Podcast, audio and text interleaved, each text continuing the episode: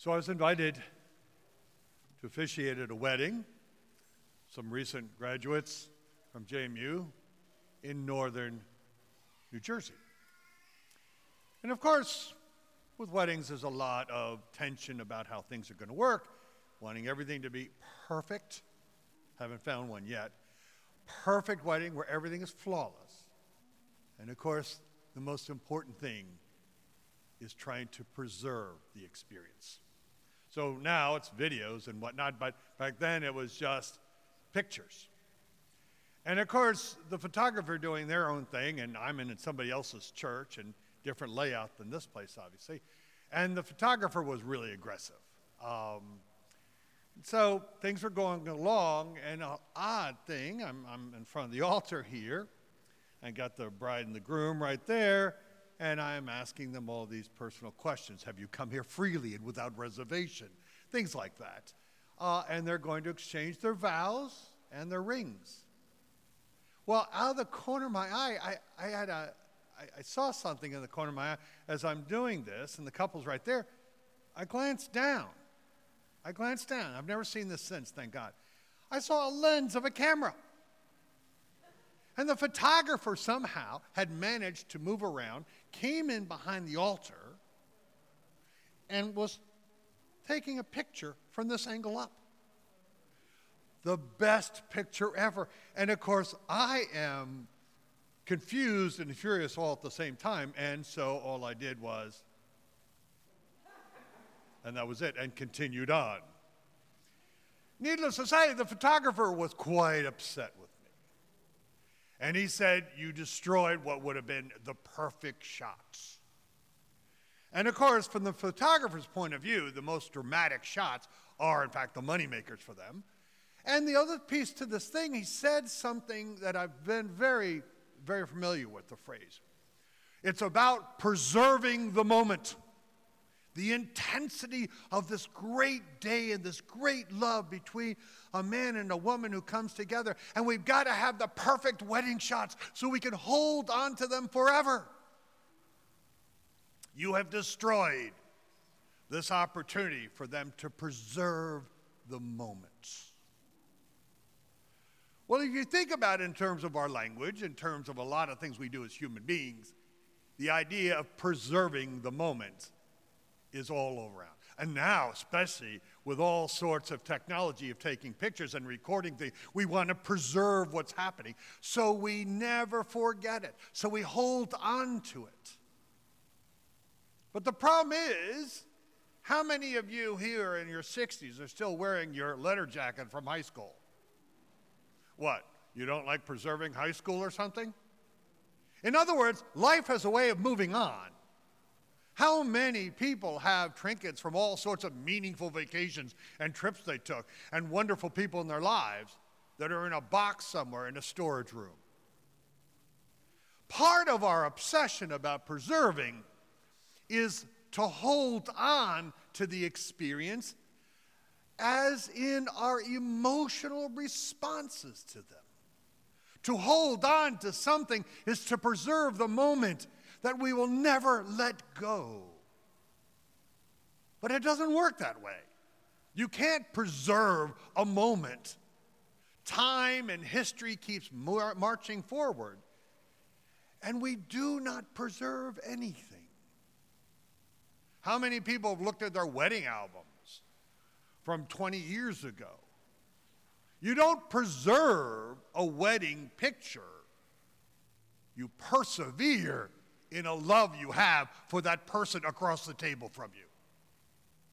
That in fact, the experience opens us up to a reality. And the most profound reality is our lives. We don't know, need pictures. We don't need to hold on to them because it's already still at work in our own lives.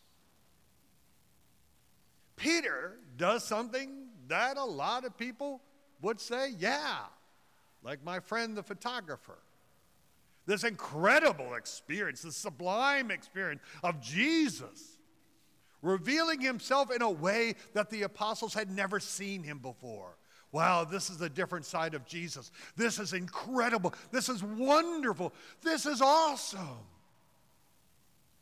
And Peter Peter does what all of us would want to do. Oh, wow. Let's hold on to this. Let us never let this go. Let us erect three booths one for you, Jesus, one for Elijah and Moses. It doesn't get sweeter than this on this mountaintop. And the gospel writer says they did not know what they were talking about, which is a great lie. For their instinct, or Peter's instinct, good old Peter again, is to preserve the emotional experience.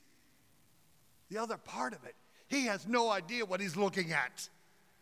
He feels something and he likes what he feels and sees, but he doesn't even know what it means. And when they come down, Jesus says to them, Do not tell anyone what you've seen until the Son of Man rises from the dead. What? What's that about? Let's go back to the mountain. It was so awesome. Because Jesus is saying, this is not a moment to preserve. It's not about holding on to something as we go into the future. This moment is a sign of the future. I have given you an experience to enable you to see into the future, not to hold on to, but rather to be elevated in the promise that it shows. That only when Jesus rises from the dead do they understand the meaning of the transfiguration. Oh, Jesus was giving us a promise, a hope that guides us into the future, not something that holds us down in the past. And this is what our faith is about. Our faith is about the shaping of the future. You know, around us, we can't wait till they get this COVID out so we can go back to the way it was. We talk about this all the time even in the church. If only we could go back to this time, this century, the way it was. If we could only hold on to these the way they were. When I remember feeling so wonderful back then. But life and time does not move in that direction, nor does the kingdom of God.